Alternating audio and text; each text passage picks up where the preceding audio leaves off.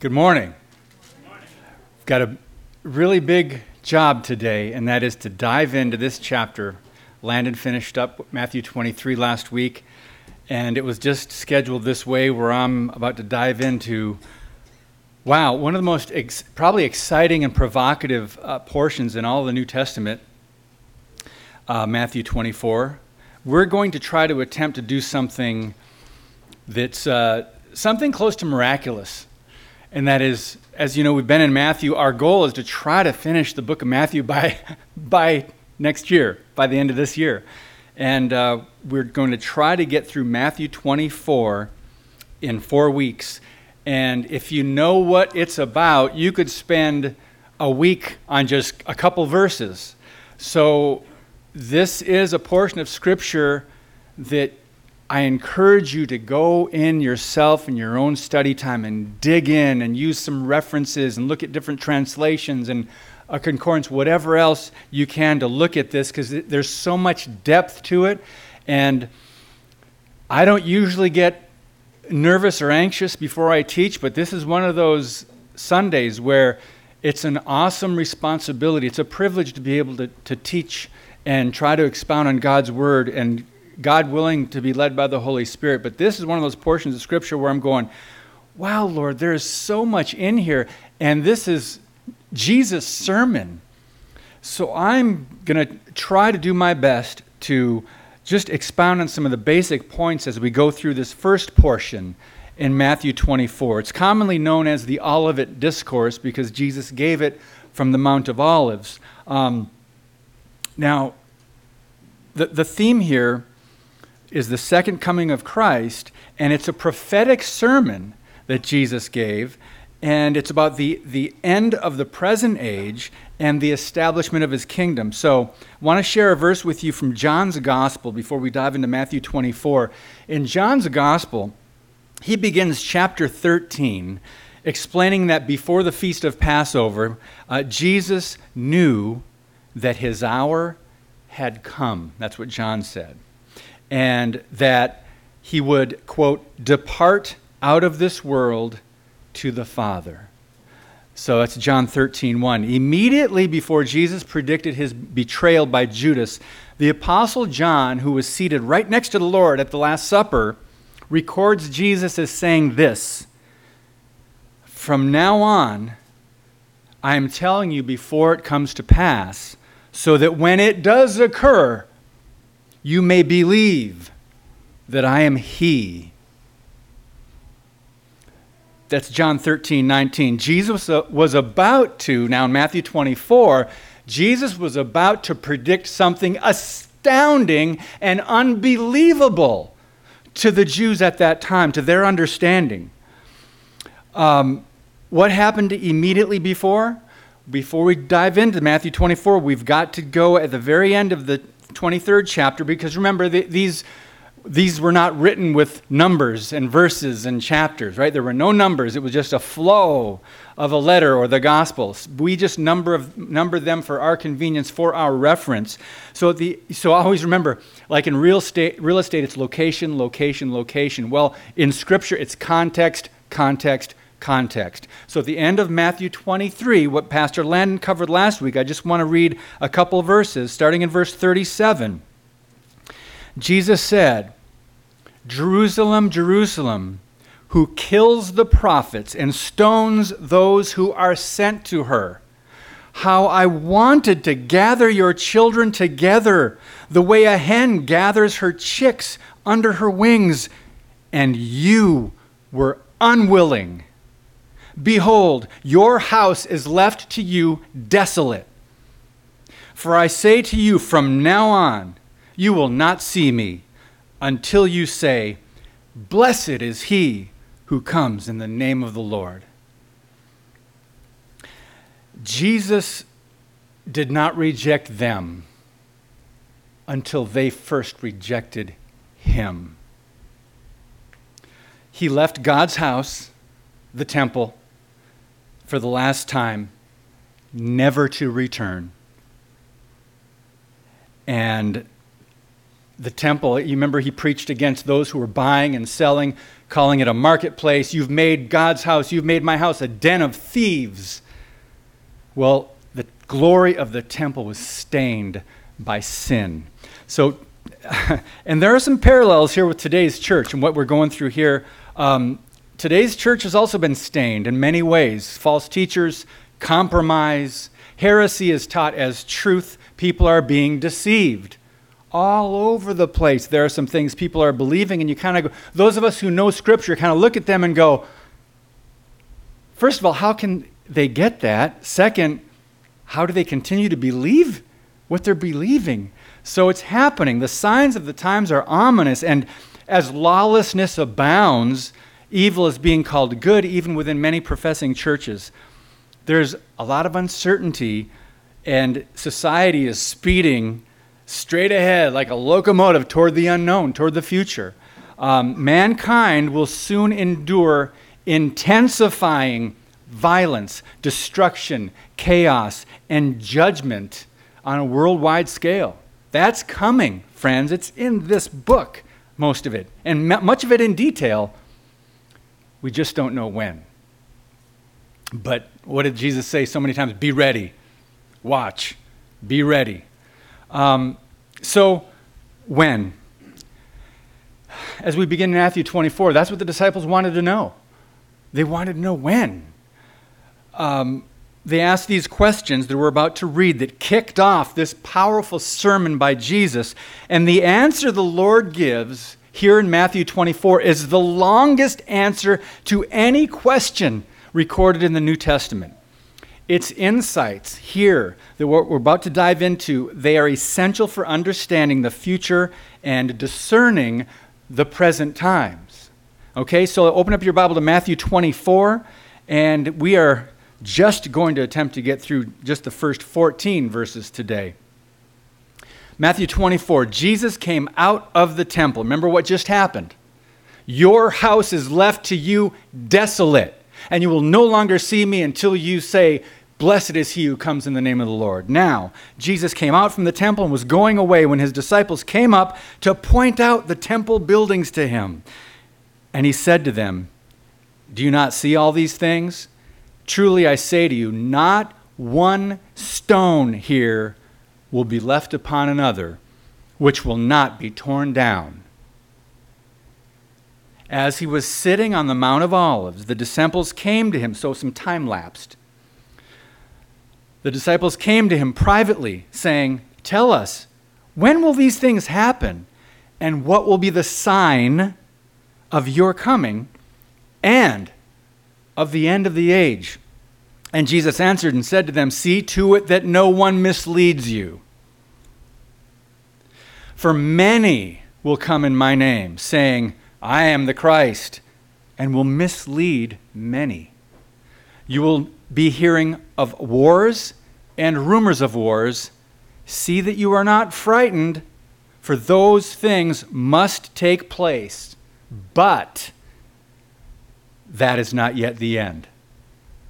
For nation will rise against nation, and kingdom against kingdom, and in various places there will be famines and earthquakes. But all these things are merely the beginning of birth pangs. Then they will deliver you to tribulation and will kill you, and you will be hated by all nations because of my name. At that time, many will fall away and will betray one another and hate one another. Many false prophets will arise and will mislead many. Because lawlessness is increased, most people's love will grow cold. But the one who endures to the end, he will be saved. This gospel of the kingdom shall be preached in the whole world as a testimony to all the nations, and then the end will come. Father in heaven, open up our hearts to your word. Help us to understand what you want us to get this morning. And Lord, teach us. Holy Spirit, you promised to guide us into all truth, and we rely on you this morning. Let it not be my words or my thoughts, opinions, or commentary. Let it be from your word, Jesus. Teach us what you would have us know, and so that we can be prepared and so that we can be watchful and ready. In Jesus' name, amen. now, there are two major sections to this portion of Scripture. One, the destruction of the temple, and the fact that Jesus predicted it. We'll get to that in a minute. It happened in 70 AD. And number two, the signs of the times and the end of the age, or the flow of history until the return of Christ. so, the return of Christ. That's what we're getting to here in Matthew 24. According to scholars, there are 1,845 references to the, re- the return of Christ in the pages of the Bible. In fact, references to the second coming of the Messiah outnumber references to the first appearance by, of Jesus by an 8 to 1 margin.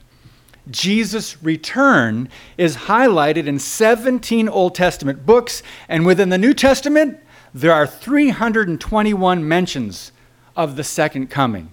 And there are some churches in America that don't even touch on prophecy, they don't even go there. Now, there are different reasons for that. But I think most of us would say, I'm not sure any of those reasons are excusable if we are teaching the whole counsel of God. One third, between one, a quarter and one third of the Bible is prophecy. So it's important to get this and understand the times, you guys. In part two of this chapter, Jesus teaches about his return, quote, on the clouds. Remember in Acts chapter 1, um, the first uh, eight or nine verses there, Jesus was on earth for 40 days after his resurrection, and he took uh, uh, the disciples, a lot of his followers, out, and he left, I believe it was from the Mount of Olives, and he, as he ascended into heaven, the angels, two angels appeared to them and said, Men, why are you staring up into the sky? And then they left a clue. They said, This same Jesus, who you just saw ascend into heaven on the clouds, will return in the same way. Acts chapter 1. Now, Matthew 24 um, it kicks off with this Jesus went out and departed. We, he, he could have just said one or the other, Matthew. You could have said Jesus, Jesus left the temple. But there are two different meanings to went out and departed. It's, it made it seem like Jesus turned his back on the temple because they had rejected him. Clearly, he tried. He tried. And he left the temple, like I said earlier, never to return he would no longer contend with the contentious religious leaders and never again come to the temple in his earthly ministry. Um, it was the, now, the temple was the center of Jewish life for about a thousand years. It was even customary to swear by the temple. And not necessarily biblical, but it was customary at that, that time. They, they revered the temple so much that they swore by the temple. And speaking against the temple could be considered blasphemy. Now, naturally, the disciples, as they were leaving, called attention, Jesus' attention to the magnificence of it, the beauty, the majesty, the, the massive buildings. And they were massive. Well, we're going to talk about that in a second. Well, well let's just talk about the size of this thing. Everyone knows how, how big a football field is, right? Think of Lambeau, Lambeau Field. You know what 100 yards is, most football fans, all right? So this new temple, it dwarfed Solomon's temple. This temple was about 500 yards long. I think I have it here. Yeah, 500 yards long, 400 yards wide. And Herod's plan for rebuilding started in 19 BC. Started building this massive temple. It was completed in 63, AD 63. It took more than 80 years to build this temple. And the interesting thing is, all that work. And I mean, I was reading some commentaries where I don't know where they got the information sometimes, but it said at one point Herod had about 10,000 people working on the temple. That's how big this thing, that's how big of a project it was.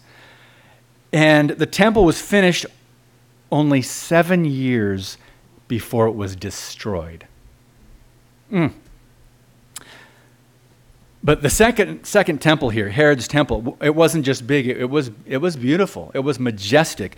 Jewish historian Josephus said the temple was covered with gold plates. So on the outside of the stone, or in some cases uh, wood, they would overlay it with gold on the outside. And from, I believe it was from the east, uh, when the sun shone on this side of the temple, it was blinding to look at. When visitors would approach the temple in the morning, it was uh, just such an amazing sight. They couldn't really look if the sun was out, shining right on it, shining the gold, reflecting the gold, and it was so bright they could barely look at it. That's what this place looked at. Uh, and where, where, where there was no, no gold, there were blocks of marble with such pure white that from a distance, visitors actually looked at it and go, Is there snow on the temple? No, that was this polished white marble. So, how many years? 80 years to build this thing? So, with this massive thing, and some of the stones, I think I, I have some notes on it here we'll get to. Maybe not. Did I write that down? We may get to it. But I remember reading that some of the stones were between 40 and 50 feet long that's long. I am not really great at math or distances, but that might be from here to that wall over there, 40 to 50 feet. That's how big one of the stones was. And then 12 feet wide, 12 feet high. So you've got these 12 by 12 by 40, some say maybe even 50 feet long. And Jesus said, Not one stone will be left upon another. What? But it, there, for all indications here in Matthew 24, the disciples, it doesn't seem like they were fazed by this prophecy that Jesus just made. So they, they were looking at this, they were just left this massive structure, this massive temple, and they said, okay, then that's where the questions come in. So can you imagine in um, the early 1800s, I don't remember what date. Does anyone remember the date of the Titanic? Was that 18? Historians here? Like I said, 19. 19 what? 1912. So in 1911, at the end of 1911, when they were maybe finishing the building, they saw this massive ship in harbor, the Titanic. Can you imagine if someone said, that ship is going to sink the first time it sails? They would be laughed, uh, headlines, Goofball predicts the sinking of the Titanic. Remember some of the men? Pride, right? They said, oh, God couldn't even sink this ship. Remember that? All right, I'll go, I'll go one, one up here, one up. 9 11, the Twin Towers. Can you imagine the year before if someone said, See, see these massive Twin Towers, New York City? The economic center of the world. See these two massive buildings with reinforced steel and these impressive structures? They're going to come down in dust and rubble next year. Can you imagine someone said that in the year 2000? Seriously. And I'm not even sure that even compares to Jesus' prediction that the temple was going to be destroyed and one stone not left on another? I think, okay, this is great. Temple comparison. The one on the left, it's pretty small, but that was Solomon's temple. The one on the right is the one I just described here. That was Herod's temple. See how much Herod had to outdo Solomon, right? See how much bigger that thing was? It was massive. And now, after Jesus' prediction, they didn't know when, but they, Jesus said, This is going to happen. Go to the next slide on the left, the temple stones were not only dismantled and thrown down, they were just torn apart, crushed Look at that on the right. You can see some of these buildings. Do you see this? The little person there, see how small they are? And the picture on the right, over in the le- left corner, down in the left corner, looks like there's someone standing right over there. See how big these stones are? Well, they were a lot longer and bigger, but they were all stacked on top of that. That was the, the temple was just destroyed completely. Utter destruction. So we forget that that was a prophecy from Jesus. Pretty impressive, I think. Wow, yeah, I'll say. So, um, in the second verse, Matthew 24 2, Jesus said, Do you not see all these things when they called their, his attention to the building, the, the temple? The disciples marveled at the big buildings, but Jesus, basically, that line, Do you not see all these things? We might understand that in our modern vocabulary as saying something like this Take a good look at these things. They're coming down. Take a good look. Because many of the disciples probably lived to uh, AD 70, some of them, not many. Um, and many of the followers of Jesus, at least the younger ones, they, were, they lived through that. They saw the temple. And can you imagine when that happened? I mean, everyone, the Jews had to scatter, of course, but they're going, wow, Jesus said something about this. He was right. So, assuredly, I say to you, not one stone will be left here upon another. What's interesting is that uh, this was a statement of astronomical proportions and implica- implications, and yet the disciples seemed to believe him. Maybe they didn't understand, because it was really a massive prediction if you think about it. So, fast forward 35 to 40 years after Jesus said that, as he was leaving the temple, and there was a, a uprising by the Jews. There was a little rebellion against the Romans who had been oppressing them. The Jews had some early successes, but ultimately the Roman soldiers just crushed the rebellion. And in AD 70, Jerusalem was leveled. And I mean leveled. It wasn't just the temple, it was uh, market and, and the houses and the people slaughtered who were left, who didn't leave. Because um, Jesus said that, I think we'll either I'll get to that next week or Landon will get to that in a couple weeks when he said, if you're still around and you see these signs, flee, get out of Dodge, Jesus was saying, because there will be no survivors when the Romans crush Jerusalem and destroy it. So it was completely destroyed.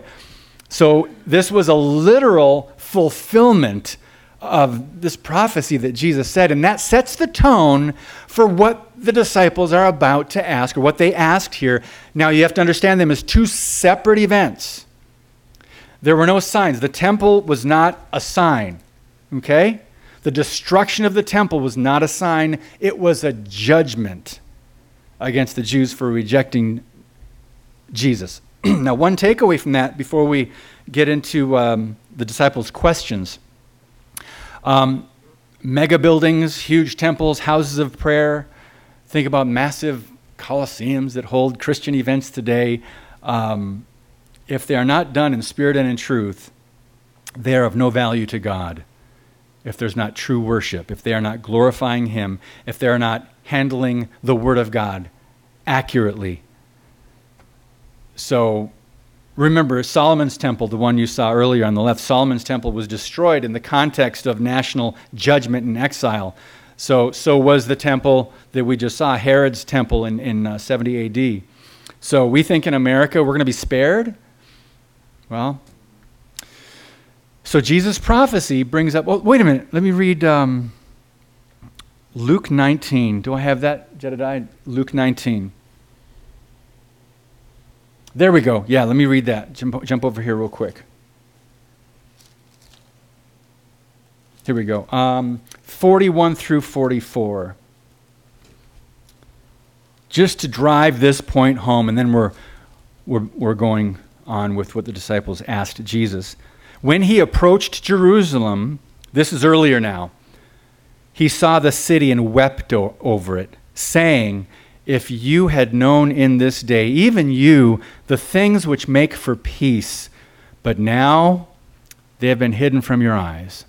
For the days will come upon you when your enemies will throw up a barricade against you and surround you and hem you in on every side. And that's what Titus did, the Roman general, around the whole city of Jerusalem. They threw up barricades and they burned as much of the city as they could. They will hem you in on every side and they will level you to the ground and your children within you, Jerusalem. And they will not leave in you one stone upon another because you did not recognize the time of your visitation. And in Luke's uh, version of this, the next thing, Jesus goes into the temple and cleanses it. That, there were two temple cleansings when Jesus said, uh, My house will be called a house of prayer. You've made it a robber's den. So they were warned. And Jesus also explained what was going to happen and why the judgment was going to happen. So, Matthew 24 3, back in Matthew 24, and um, he sat on the Mount of Olives. So, it was such an appropriate time at the end of Jesus' ministry uh, for this discourse. The religious leaders rejected Jesus and would soon deliver him over to the Romans for crucifixion. Um, he knew the, the bitter fate that awaited Jerusalem. We just read a little bit more about that in Luke 19. Uh, he wanted to warn as well as give hope and confidence, though, to his followers, especially to his disciples, who would soon be greatly tested. Um, so he sat on the Mount of Olives, and he, they could see, obviously, through the Kidron Valley.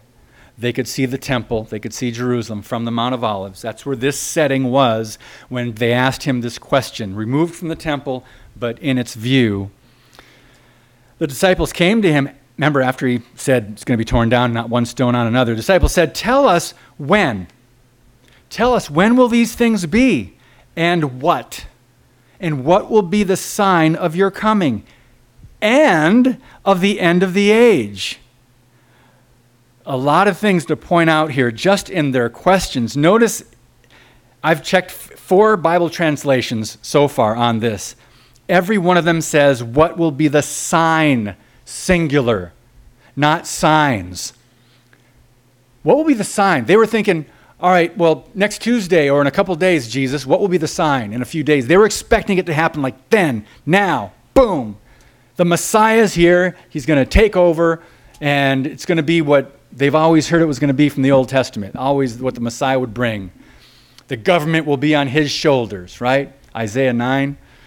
Um, but that, they didn't have the timing right. They had an idea of what was going to happen, but they didn't understand the time frame here. So they said sign, and Jesus is about to unload with signs and signs and signs and disturbing and overwhelming and eye opening signs to them, going, All this? But we thought you were going to take over right now. Remember, also in the beginning of the book of Acts, the disciples said, so, Jesus, aren't you at this time going to take, take over and establish your kingdom? They said, Aren't you at this time, before he ascended to heaven? So, they're, in their understanding, understand how they were looking at it, um, in their minds, the destruction of the temple and the end of the age were probably connected. So, when Jesus said, Not one stone will be left on another, um, they probably were hearing because they knew. They, i know they were fishermen but everybody hears what the rabbis were teaching what most jews believed that the, the temple would be destroyed. They didn't understand that but what jesus said they thought okay that must be a sign of the end times. That must be the end then. But no these are separate. These are separate. So understand that from their perspective these are separate events. So um, they thought it would happen simultaneously. Note that jesus answer was direct, directed mainly to correct them in their understanding that everything was going to happen at once. So a lot of Jesus' answers said, no, no, no, no, no, no, no. See to it that no one misleads you, first off. Um, the first thing he said, watch. Wolf, run. False teachers, deception. First thing he said. See to it that no one misleads you. Second thing he said, Many will come in my name. Did he say what or when? When will the signs be or what? No, he didn't say that yet. First thing he said was, Look out. And many, we've been told from, from Scripture, many sincere people will be deceived by false teachers. And don't we see that in America and in the world today? False teachers, false religions, cults. Many will be deceived. Many will come in my name. But they're really not in Jesus' name, are they? Um, a lot of commentaries warn that those who seduce believers are more dangerous enemies of the church than those who persecute us. I'll say that again. A lot of commentaries I've read uh, say the idea that those who seduce or deceive believers are more dangerous than those who persecute us. We'll get to that in a minute. He mentions false prophets, teachers, three times in this discourse. So the conditions here uh, depicted in Matthew, let's just go from uh, 24 verses 4 through 8. The conditions have been constant since Jesus ascended to heaven, and they will intensify as we get closer. Two things, two words when you're talking about, we'll get to this too the frequency and the intensity of the birth pangs. So, um, it reminds us how badly this poor world groans. All creation groans as it awaits the return of Christ. It's just, this is not the way it was supposed to be. It's just a reminder for us, right? And praise God, this world is not our home, and our citizenship is in heaven. Jesus immediately went on to explain some of the signs, plural, when the disciples said, What's the sign? wars, rumors of wars, famines, earthquakes, pestilences, false teachers, persecution of Christians, and we're seeing all of these things today. They will increase. Yeah, this is good. Uh, the three signs of persecution. Um, so, nations fighting against nations, that's from the beginning of time, right? That's been going on. He described them as the beginning of birth pangs. Now, I've never been pregnant, um, but I know uh, a lot of you women have, and you know what birth pangs are. And so these warnings are intended to wake believers up because all of these signs could be maybe looked at as a collective sign, all of these signs that Jesus is describing, as merely the beginning of the end, the beginning of birth pangs. Um, so, from the perspective and understanding of the disciples, uh, Old Testament scriptures, many believed there would come a time of tribulation, tribulation and trouble, and it would lead to the announcement of the Messiah's arrival and when the Messiah came, the nations of the earth would gather to fight against him, and he would devastate and destroy them. And then he would purify the city of Jerusalem, gather together, the Jews from all over the earth, and establish his eternal kingdom. That's what they thought was going to happen sooner rather than later, and maybe even immediately. That's what they thought when they heard Jesus um, talking about this. So the disciples likely knew of Daniel's prophecy in Daniel chapter 9 that there would be a period of 490 years, that's 70 weeks of years, from the rebuilding of Jerusalem after the Babylonian captivity until the time of Messiah. And they may well have known the fulfillment was near, and maybe they expected the close of the age at any moment, at any time. So, from their thinking, understand them that they, they, they had been under tribulation, Roman oppression. Understand from their thinking, under the Persians, under the Greeks, and now during Jesus' time, under the Romans, right? The Roman occupation. They looked at the Roman oppression as a time of tribulation and difficulty, and it was. So here comes Jesus now saying the temple will be destroyed. No wonder they had questions. And so Jesus warned the disciples that many would be deceived as they anticipated his return. One example, by the way, we can look at in our modern times. One example, 1846. Um, I mean, many there have been many predictions on the return of Christ. Don't ever believe one because no one knows. But 1846, there was a false prophet named William Miller. I don't know if you're familiar with, with that history.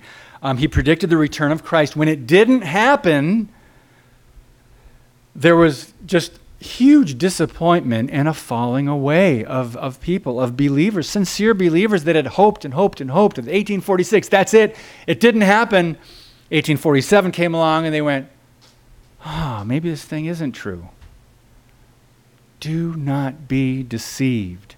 False prophets will mislead many. And by the way, that was uh, fall, the falling away of the faith. One thing that resulted from that is the, the uh, creation of Seventh day Adventism that came out of that false prophet, uh, William Miller. So, verse 6 See to it that you are not troubled, he said, for all these things must come to pass, but the end is not yet. Where there is fixed, uh, where the heart is fixed, trusting God, and that's what we are to be in these times, right? It is kept in peace when the heart is fixed, trusting God. Um, Isaiah 26 3 says, He will keep in perfect peace him whose mind is stayed on him, is focused on him, stayed on thee. He will keep in perfect peace. Wow. That's a pretty amazing promise. So, nations and kingdoms, they've been at war for 19 centuries. Check. Famines? Check. Pestilences? Check. Earthquakes? Check. All these are just the beginning of birth pangs. Collectively, these are a sign, and they will become more frequent and intense. Those two words, as whenever you hear the, the, talk of the end times, the signs of the times, the end of the age, frequency and intensity. So remember the world wars, World War One and Two, World War Two, the worst mankind has ever known the beginning of birth pangs, right? I mean, world wars. Um, so, persecution, Jesus mentions that as well. The disciples were warned many, many, many times, not just in this discourse, but many times. He said, uh, They will hate you because of me. And in another place, it said that the killing of Christians will be looked at as a service to God. And that's what the Apostle Paul did, right? Saul, Saul of Tarsus, okayed the killing of of Christians and the, the jailing or the arresting of Christians, he thought he was serving God until he was hit by Jesus on the Damascus Road. Um, not hit, you know, you know what I mean? The vision. Knocked off his high horse. So many believers have departed the faith. We've seen that even uh, one prominent Christian author this past week or two, I think. Don't, Joshua, somebody, I don't remember his name, but he wrote a book, Kiss Dating Goodbye, or something like that, a couple 10, 15 years ago. He divorced his wife, left the faith. Um, don't ever put your faith and hope and trust in man, in, a, in an author, in your pastor, Landon, myself, in a, a religious leader in America. Nobody. Our, our hope and faith are in Christ alone. Men will fall, men will fail, men will sin, right? And let it not shake our faith in Jesus' name. Christians being seduced by doctrines of demons. This is a wake up call to the rem- remnant, friends, the remnant. Uh, in verses 9 through 14, um, Jesus describes what his disciples must expect during the time between his ascension and his second coming. Now, to clarify the events separating these, the return of the Son of Man always refers to this event and never to the rapture. The rapture happens first. Okay, some suggest that if we're looking at Matthew 24 here, some theologians suggest that the rapture happens between verses 8 and 9. So, verse 8, after famines and earthquakes, all these things are merely, the beginning of birth pangs. Some believe the rapture will be happening right then. And then, verse 9, then they will deliver you to the tribulation and kill you. You will be hated by all nations because of my name. I'm not so sure about that because that, that would mean, because of my name, that would mean Christians would have to be here on earth in verse 9. And how could they be here and not raptured? So it's another question for another time. Um, so, verse 9 and 10 then they will deliver you up to tribulation and kill you. Many will be hated. You will be hated by all nations for my name's sake. Many will be offended. Oh my goodness. How quickly are we offended today? This society, man, you can't even sneeze without someone being offended. You know? I mean, 20 years ago, you could say, Yes, I'm a Christian. I believe in God and His Son, Jesus Christ. I believe the Christmas true historical event, the birth of Jesus Christ the Messiah in Bethlehem, and the true historical event that we know as Easter, where Jesus was crucified. He died, he was buried, he was resurrected on the third day, and now he lives at the right hand of the Father. We used to be able to say that without being called hater, intolerant, bigot, right? I'm offended. Well, I'm offended that you're offended at that. you know, they're so offended, easily offended. But yeah, this it's, it's, it's spelled out kind of right here. Oh my goodness. Um, take offense. Take offense. So I want to share a quote from Spurgeon, Charles Spurgeon. Uh, True disciples of Jesus should expect. It's unfortunate, but think about what Jesus did for us and what we celebrated during communion today. And in that light, what Jesus sacrificed for us is anything too hard in this life when it's like this this long in terms of eternity on the great line in God's view of everything and that worldview? Um, betrayed, hated, persecuted. But here's the thing, and we can see this coming. Some of the worst betrayal and persecution is often from apostates, those who have left the church. Now, there's a big old debate, and I think you probably know what side I'm on, whether they were even saved and truly converted to begin with. If they walk away, a, a departure of the faith, that's apostate, means that they left the faith, turned their back on, on Jesus. They're, they departed the faith. That's apostasy, the departure from the faith. Wow. Were they really saved? I don't know. Only God knows their heart. But I'm convinced that many were not discipled. If you go to a church service or a seminar or a coliseum or a, what do they call them, crusade, every, every, every eye closed, every head bowed, raise your hand and say, I don't see that in Scripture anywhere. And so you're saved just, just like that? Now, I think the decision has to be made. You have to understand repentance needs to take place because we have offended a holy God. We have sinned against a holy God. There must be repentance, and repentance means to turn. And then there's the process of sanctification, which we're in right now, trying to live separate spiritually and from the world, come out from among them, be separate. That process of pursuing holiness, sanctification, without which no one will see the Lord, I think Peter says. So we're in that process of sanctification right now. But a lot of these little quick prayers, bow your head, you close your eyes and raise your hand. Sometimes it's in the emotion of the moment. Sometimes people do that just because they got goosebumps during worship and it moved them emotionally. Oh, okay, maybe I'm supposed to do something here. Yeah, uh, okay, I'm sa- saved. So that's for another time. Spurgeon, I did say that, right? Spurgeon, I got a quote from Spurgeon. He said, Persecution would reveal the traitors within the church as well as the enemies without. So the enemies outside the church, but persecution will reveal the traitors inside the church. And what do we hear Jesus warn about here? Betrayal. Hopefully, in Jesus' name, God willing, there's no one in this fellowship that will be in that place of, you know what, I'm walking away and I'm going to betray you. You know what I mean? If and when that time comes. Um, believers will be severely tested. And Here's one thing that we can see happening now where love was just superficial, it will become cold.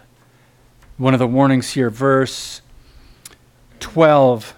After many false prophets will mislead many, not a few, not some. The false religions, the cults, the false prophets will mislead many. Get in the word, you guys. Know, know the truth better than any counterfeit out there. Because many, I know I've said that about a hundred times in this message so far, but it's important. You're going, wow, really? Many believers? Many will be deceived. Verse 12, because lawlessness increases or is increased, most people's love will grow cold. And that's what we're seeing today. Just this weekend, two of the biggest shootings in, I think, American history, at least since 2007, within the last 10, 12 years, took place in, I think, Dayton, Ohio and um, El Paso, Texas. The love of most will grow cold. Why? Because lawlessness is increasing. And Jesus said in John 14, Let not your heart be troubled. Do not let your love grow cold. Do not let your heart be troubled.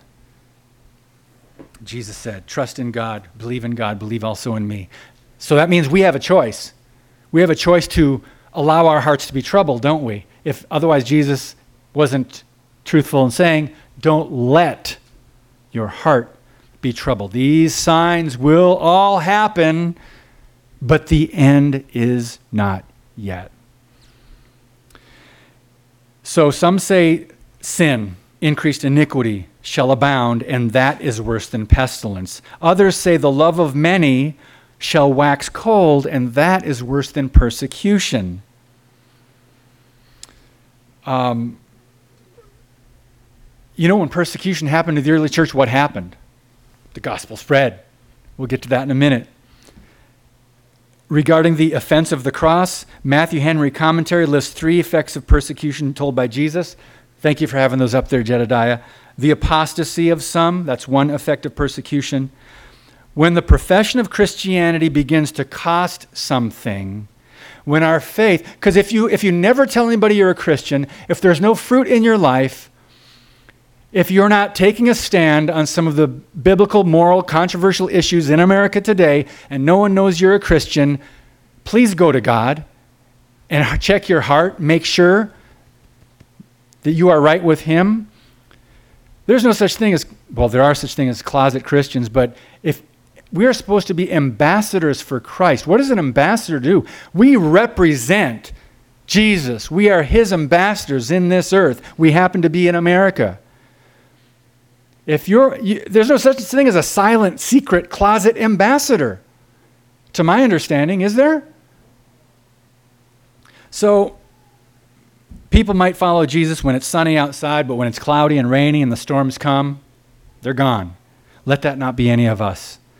So, number two, the malicious behavior of others, another uh, effect of persecution, foretold by Jesus. Um, they will betray one another Deserters of the faith can be some of the most bitter persecutors. Number three, the declining and cooling off of most, it says. Most increase sin, decrease love. But remember, again, persecution is soft persecution here in America. Being called hateful or intolerant is not persecution, you guys. Come on.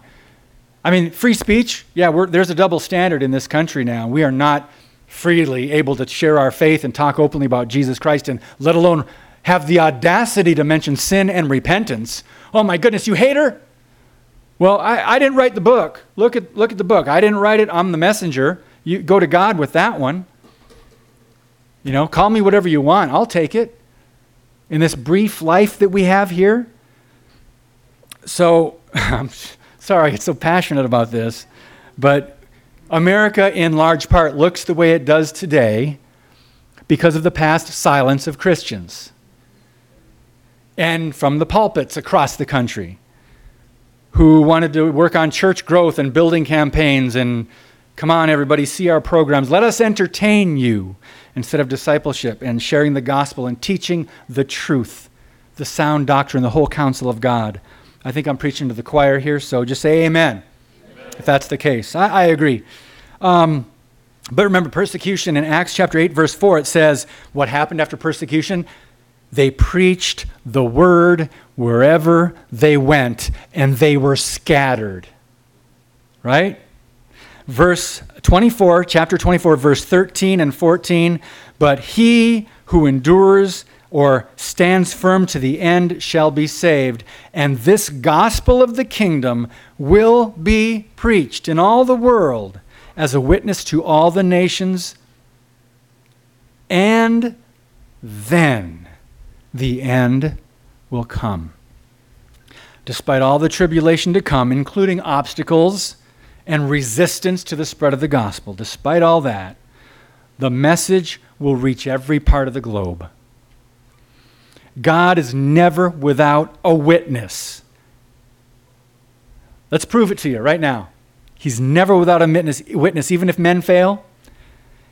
God will preach from heaven if necessary. Look at Revelation chapter 14. You don't have to turn there, I think I have it up here. Revelation 14, 6 and 7. It says, I saw another angel flying in the midst of heaven, having the everlasting gospel to preach to those who dwell on earth, to every nation, tribe, tongue, and people, saying with a loud voice, Fear God, give glory to Him, for the hour of His judgment has come. Revelation 14, 6 and 7. God is never without a witness. He is never without a voice. The gospel will be preached. This prophecy will come to pass that the gospel of the kingdom will be preached in all the world as a witness to the nations. Note that the angel that preaches the gospel, he does so while announcing judgment. Note that. And um, one of the very last calls of grace to an apostate world. I know this is heavy this morning, you guys, but we've got to know this. We've got to be ready. And we've got to be able to encourage and comfort those whose hearts might fail because the love of most will grow cold.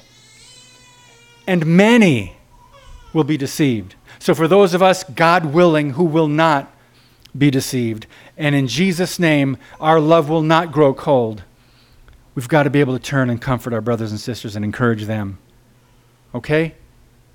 Some of us are going to be called on to do that and be ready. Be prayed up and have that word in you.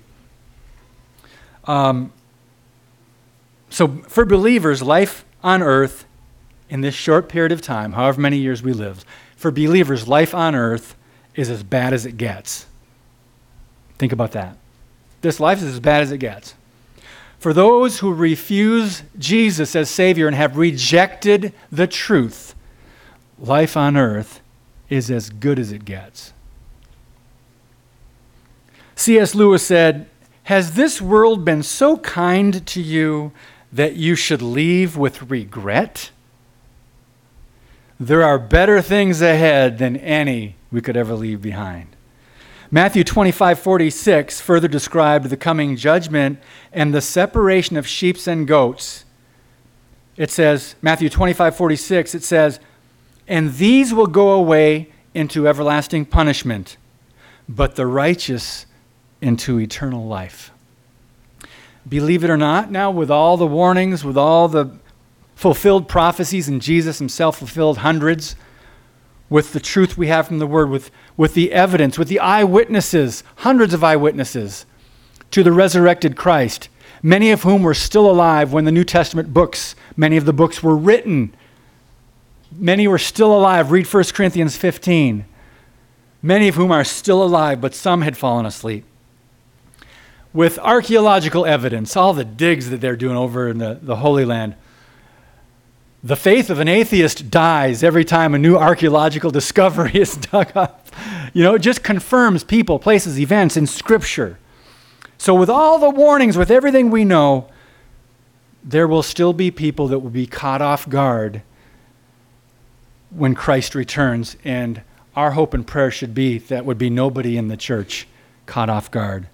Matthew and Luke both mention the days of Noah when people were carrying on with their lives and not only living in rebellion against God, but they were ignoring the judgment or the announcement of judgment. They were ignoring that repentance, the message of repentance. They were living on, going on as if everything was okay. And then it rained in the days of Noah. The implication is that people were living like one day at a time, nothing's wrong, let's party, like there were no God, basically. Very much like we see today. I'm going to wrap it up in a minute. Apostasy and deception are commonplace in America and many churches. Be ready, watch. Jesus said, first thing, see to it that no one deceives you. Denominations, religious leaders, departing from the truth compromising. Happiness is emphasized over holiness, tolerance elevated above the truth and the exclusivity of Jesus Christ, feelings over facts, emotion and self worship over Bible based Christianity. In this new age of a deception, relevance is more important than repentance. We see it all around us, friends. What does that mean? Judgment is coming. To close, it's been said that the test of any age is endurance. So I've got some scriptures I want to share with you to close with. First of all, Hebrews 12, 2. Jesus, who for the joy set before him, what?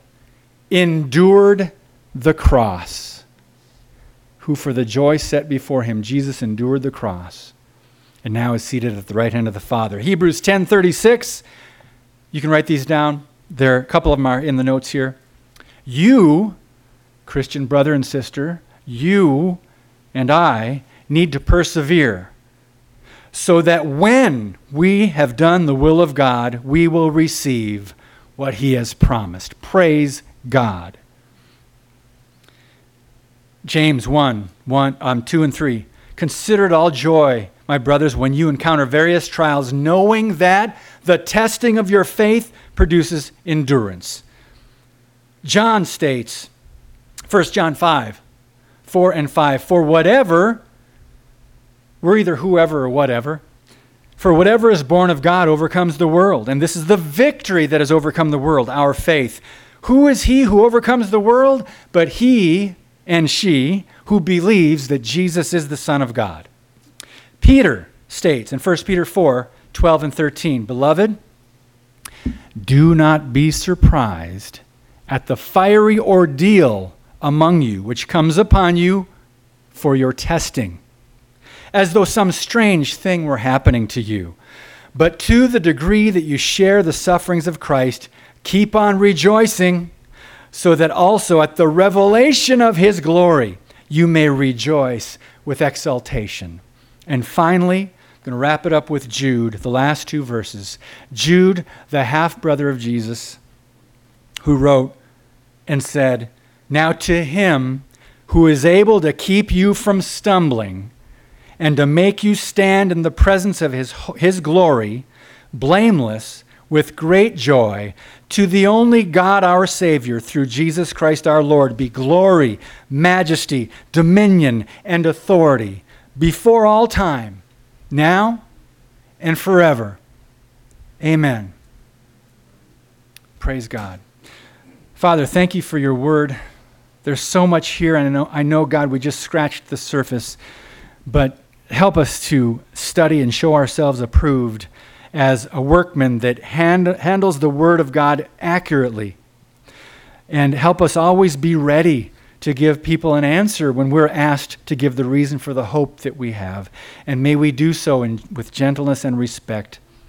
May we always be ready to share the good news because it is good news. We know the signs are here. We know times will get darker. We know the signs will intensify and they will become more frequent, and God, He who endures to the end, will be saved. We thank you for your promise that we have the ability to endure, not in our own strength, but thank God for your Holy Spirit. Through the strength that you give us, we can do all things through Christ who gives us strength. We thank you for giving us your word of truth. We thank you, God, for every good and perfect gift. We pray that we would discern the times in which we live, Father. Give us wisdom, Lord. Boy, do we need wisdom. Please give us wisdom. Help us, God, see what you see. Help give us that biblical perspective and that worldview that we need to live in these days in America and in this world as Christians, as your representatives, as your ambassadors, not as silent witnesses or closet Christians. Father, help us never be ashamed of you because you are not ashamed of us. We thank you, Lord. We thank you for your truth. Uh, we thank you also for giving us just a little bit of insight and so much that has been fulfilled already, and yet there's so much to come. Help us be ready. Show us, God, each one of us, how to prepare in our own hearts, individually, and our families. God, may we not be deceived. In Jesus' name, may we not lose heart. May we not allow our hearts to be troubled. And may we persevere, Father, in the strength that you provide one day at a time. We thank you so much for being in our lives, and we thank you for just giving us everything you have. Try not to take it for granted, Lord, but I know we do.